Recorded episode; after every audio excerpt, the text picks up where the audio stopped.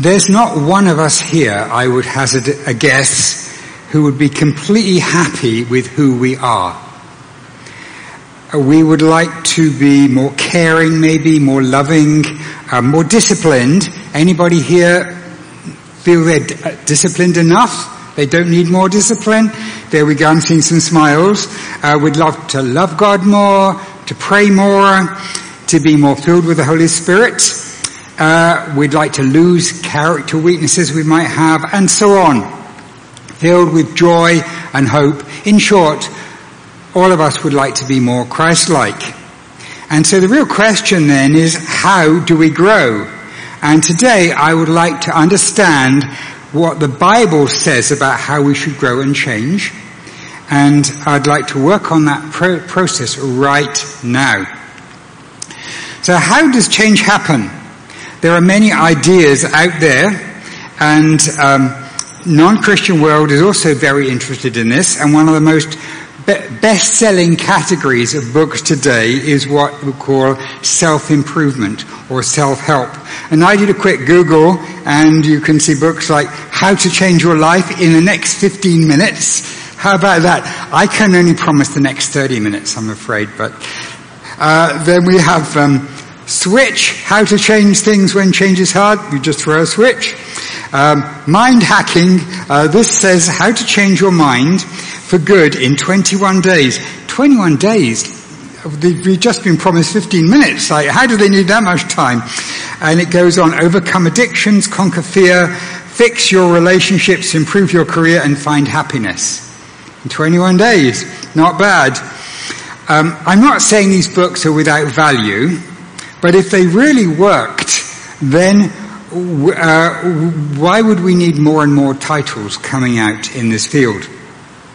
And the same is true in Christian books. We see many Christian books about disciplines, techniques, steps, motivational Christian speakers. And uh, I want to say that, um, that many of these are good. I'm not being negative about them, but I'm trying to use this to illustrate this felt need that we all have to see change in our life. I've been reading and rereading the book of Colossians to see how change happens in people. The two books of Colossians and Ephesians are quite small. They're very similar. Paul wrote them to different churches. There's um, some, a lot of commonality between them.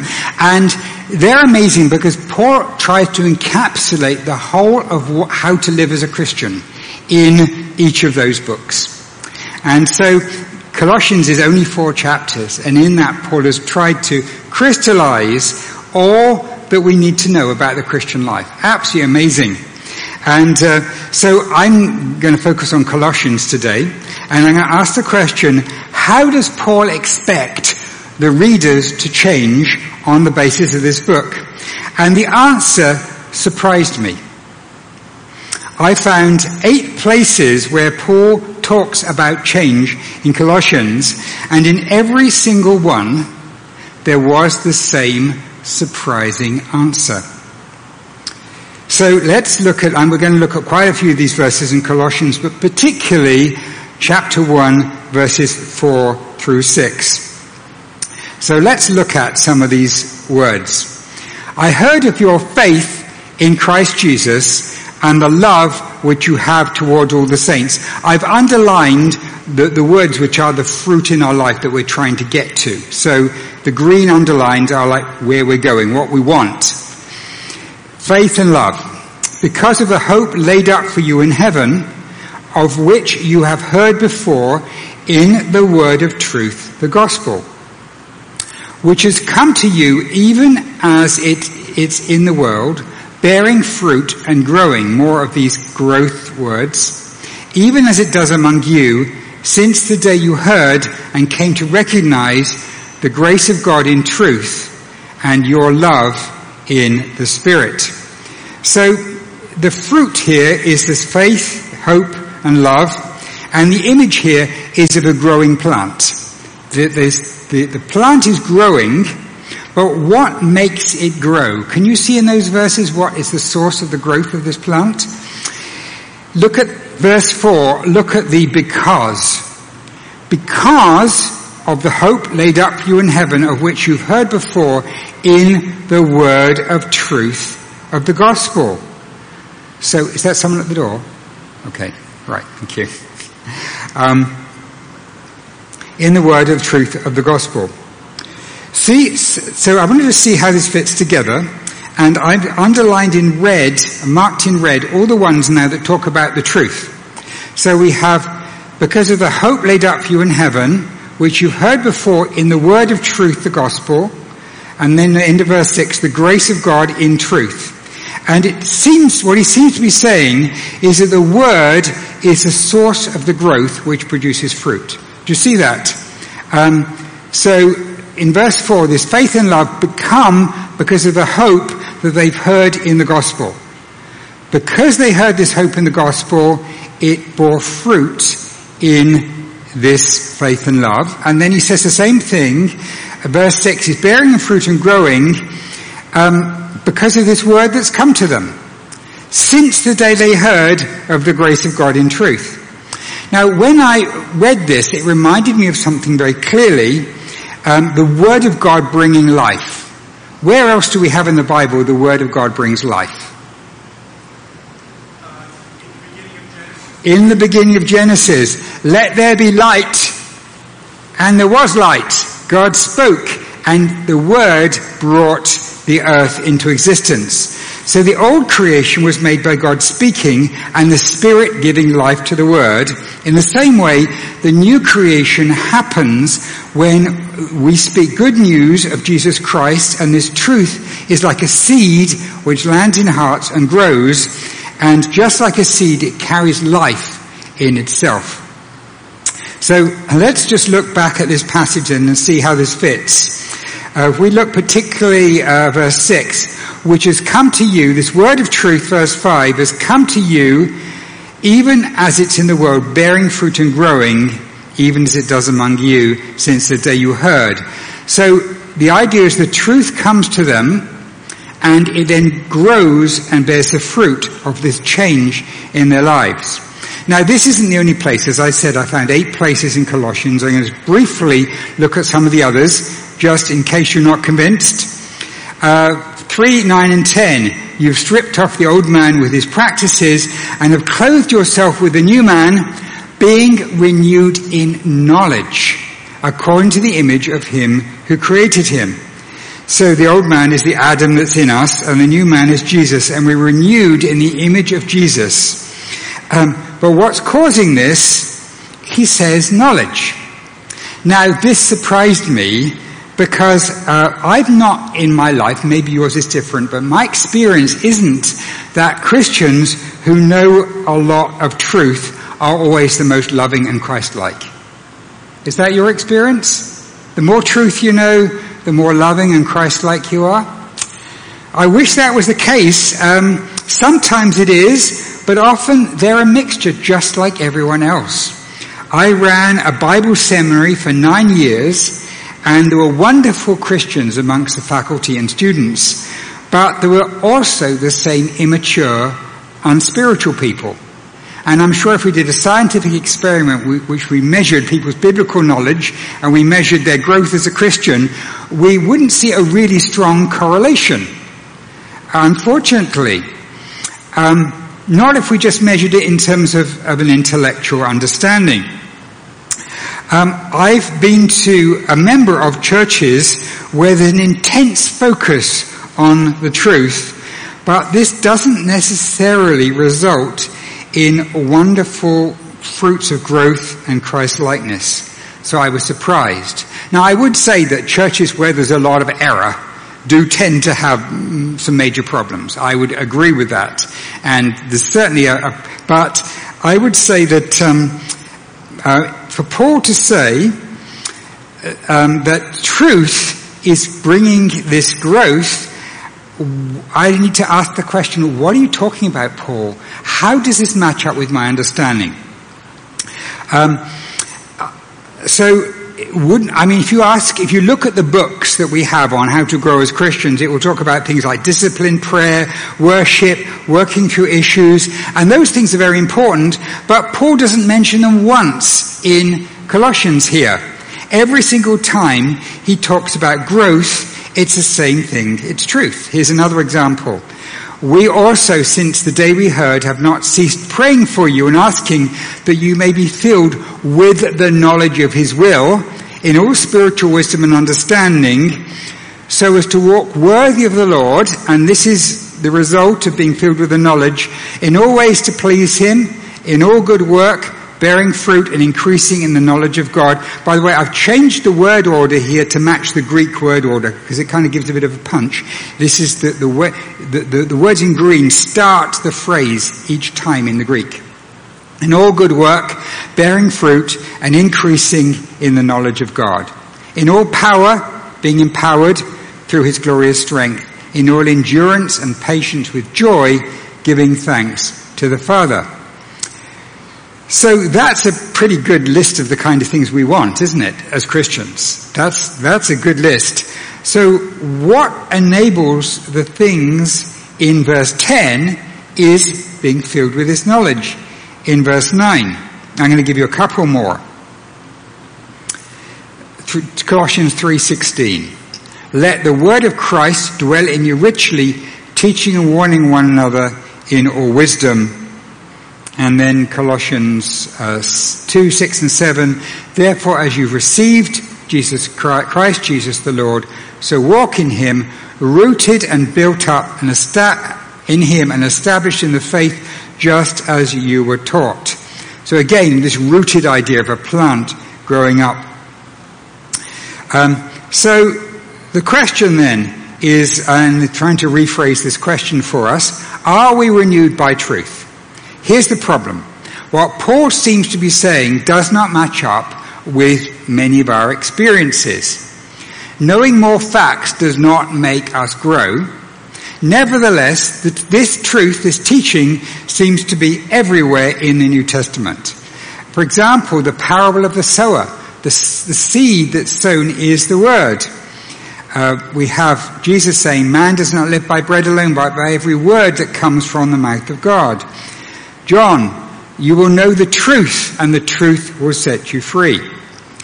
So I'm going to, before I give you any answers to this, I'm just going to throw this out and we're going to have a question time and answer time and you can tell me how, how to resolve this, this, this problem. Listen to the second half of the sermon. Thank you, Bill. Am I wrong?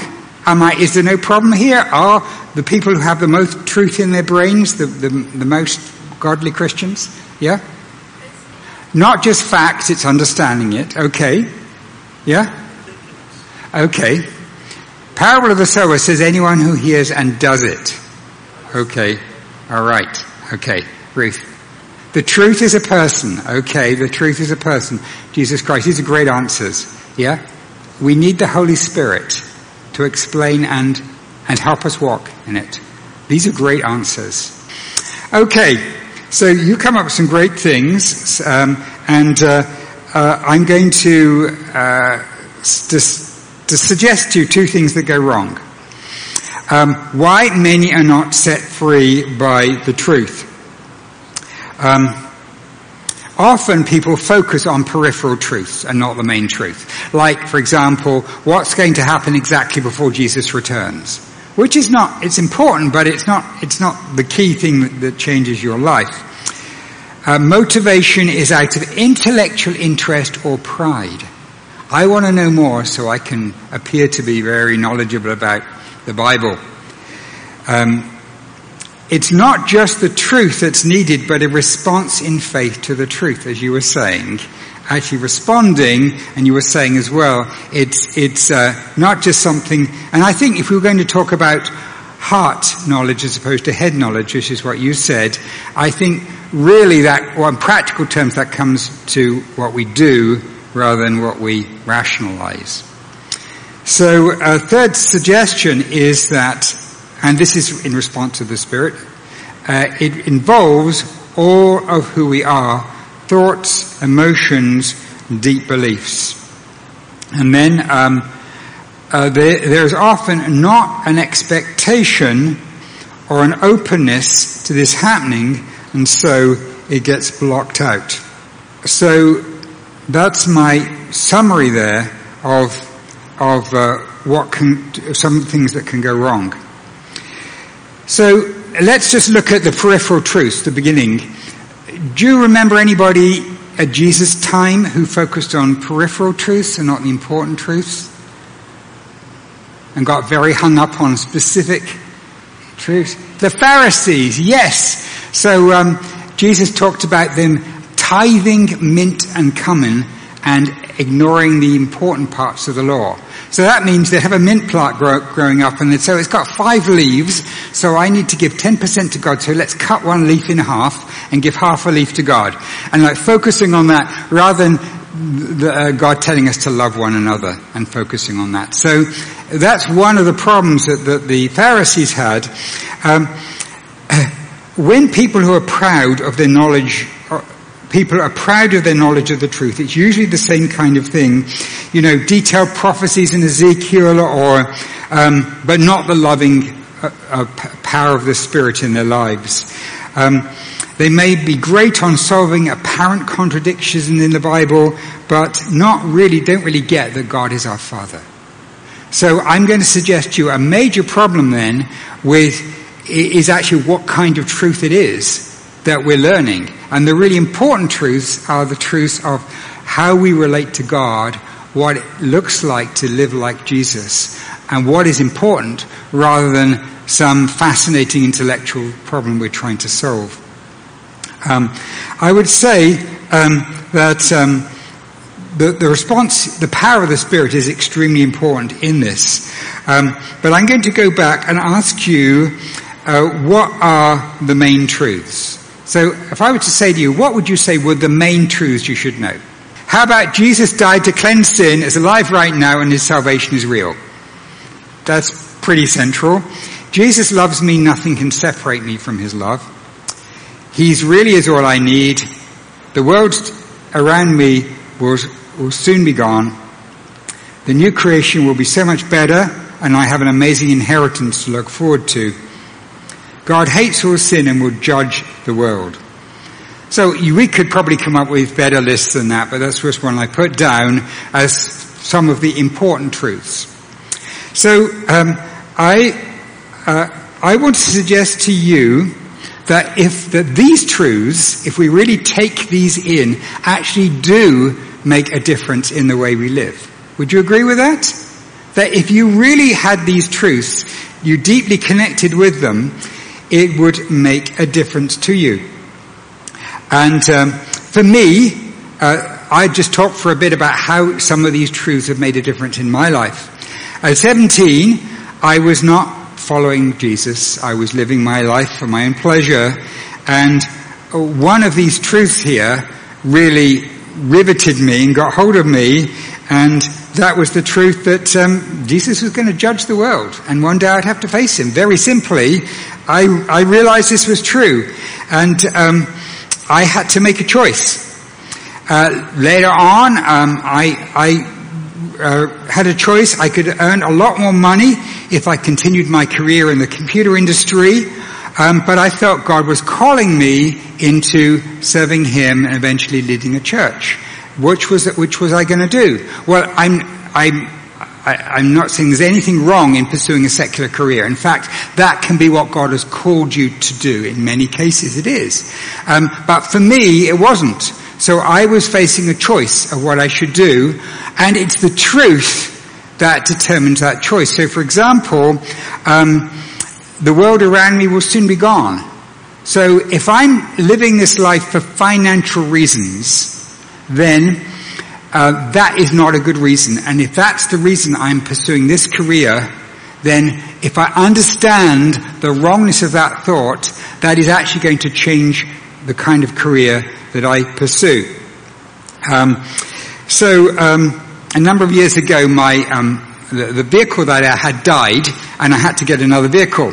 And I was thinking, well, what vehicle should I get? Well, I was sitting in an office one day and I looked out in the parking lot and this is what I saw in the parking lot. And uh, maybe God was speaking to me and say, Andrew, you need a Lamborghini. Now maybe he was. I, I probably would have had to mo- take out a second mortgage on my house to, to have bought it, but you know, um, in the end, as you know, this is what I got, a Honda Fit, which is out there. Um, but um, what mo- can you tell me what what um, what truths should motivate me to buy the Honda Fit rather than the Lamborghini? Or what motive, what wrong motive could I have for buying the Lamborghini? And by the way, I'm not saying nobody should own Lamborghinis. Um, if you want to give me one, then uh, I'm cool with that. so, but what, what motivation should, should, sorry, what, what truth would affect that choice of what car? Insurance, higher insurance, yes, but, but you know, isn't it worth it? Yeah? Okay, so uh, the belief that owning a Lamborghini might make me appear more important or feel better about myself. And that's, I mean, I think you've really got it. That's really key there. It's status symbol, as we, as we say. And so, uh, so I'm taking the extreme choice here, but it was a choice that I, well, I didn't seriously consider the Lamborghini, but you know, I was looking at a range of cars. Um, so, so I want to suggest to you that it was the truth of God that fundamentally I wanted to impact my choice of vehicle.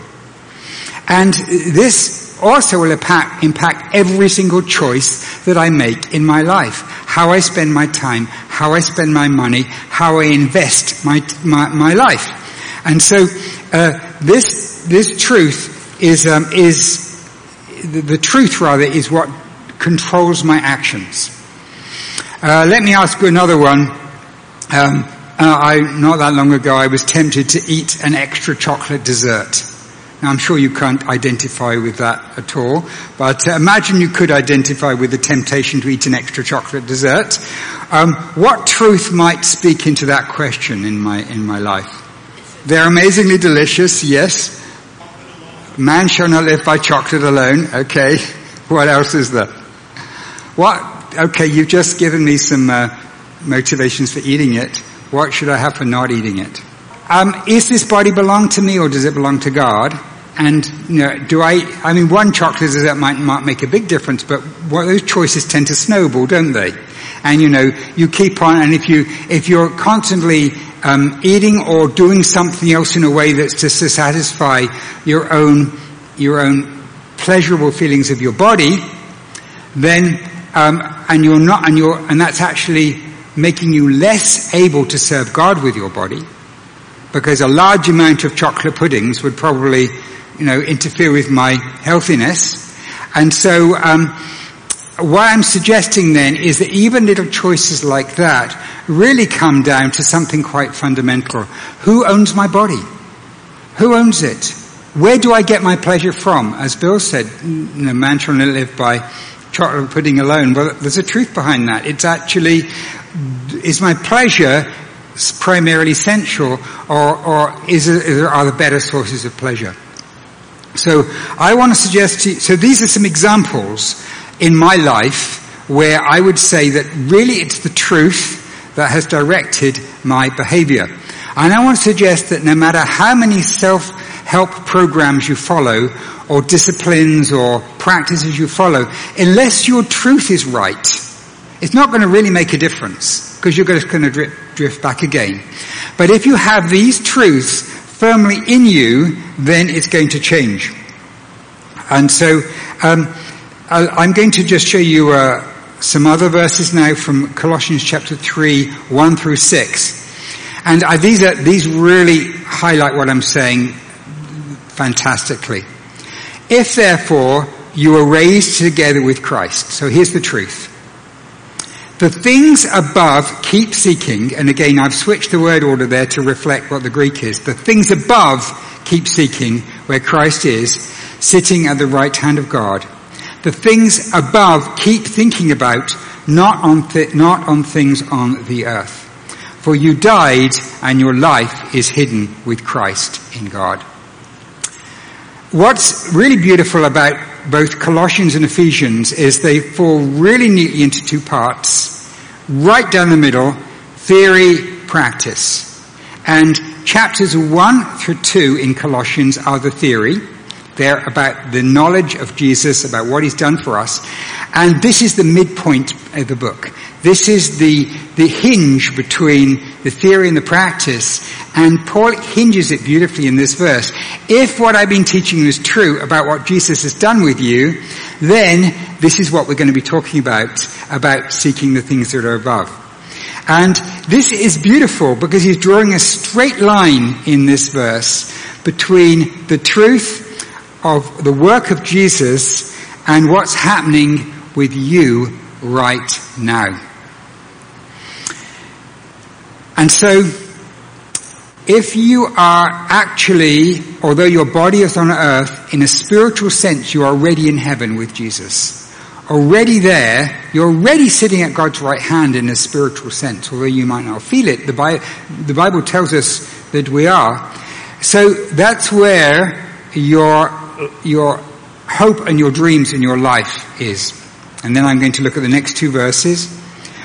When Christ, who is your life, appears, then you also with him will appear in glory. So the, the rest of you, not just your in spirit, but all of you will be there. Therefore, put to death what is in you which is of the earth, sexual immorality, impurity, lust, evil desire, and covetousness, which is idolatry. Because of these things, the wrath of God is coming upon the sons of disobedience. This is put so beautifully clearly. He's saying that your behavior now in these key areas are dependent on your view of what your future is. And if you really have it anchored, very, very soon I'm going to be with him. You know, just a moment. He could come so soon and I'm going to be with him in glory. That's where my life is going to be. Why should I give any attention to the bad stuff that's now. In fact, that stuff is going to be judged by God at the day of judgment. Not me personally because I know my sins are washed away in Christ, but it's going to demonstrate God's anger with that kind of thing. Uh, so this is about the key facts and what effect it might have on them. So, what practical ways would our life be changed if we really believed these things? Like if we had them deep in our core and we reflected on these things, what would happen?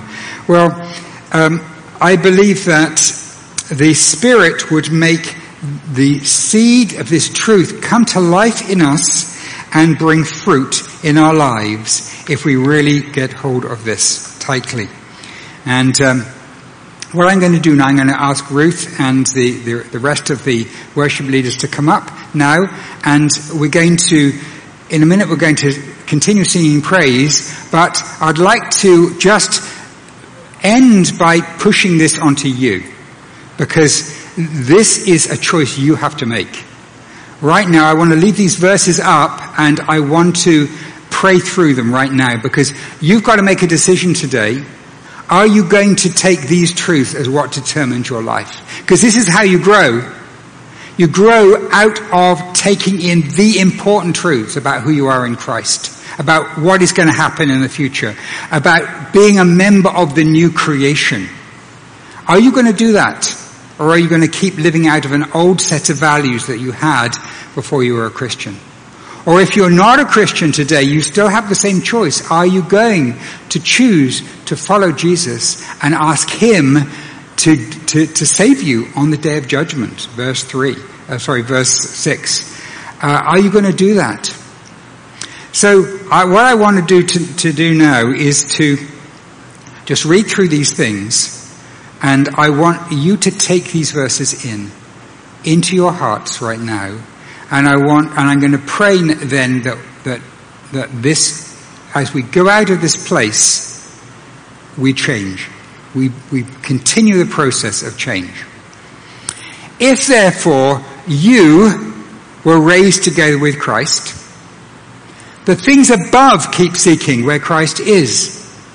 The things above keep thinking about, not on things of the earth. That doesn't mean to say you don't, you're just thinking of heaven all the time. It means you're thinking of the, the kingdom of God in your current situation, where you are right now, and what the spiritual dimensions of it. For you died, and your life is hidden with Christ in God. When Christ, who is your life, appears, then you also with him will appear in glory. Therefore put to death what is in you which is of the earth. Sexual immorality, impurity, lust, evil desire, and covetousness, which is idolatry. Because of these things, the wrath of God is coming upon the sons of disobedience. Let's pray, shall we? Thank you, Lord, that you have given us these truths, these words of life. You've shown us how we can come to salvation.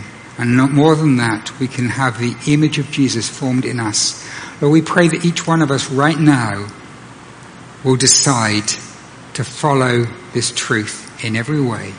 And you will show us through your Spirit areas in our life where we have not been living out of the truth. We've been living out of the lies of Satan. We pray, Lord, you'll bring those to our hearts right now. Challenge us, Lord, and may we choose to live out of the truth. Thank you, Lord, for the victory that we have. Thank you for this amazing truth, this amazing victory in Christ Jesus. Amen.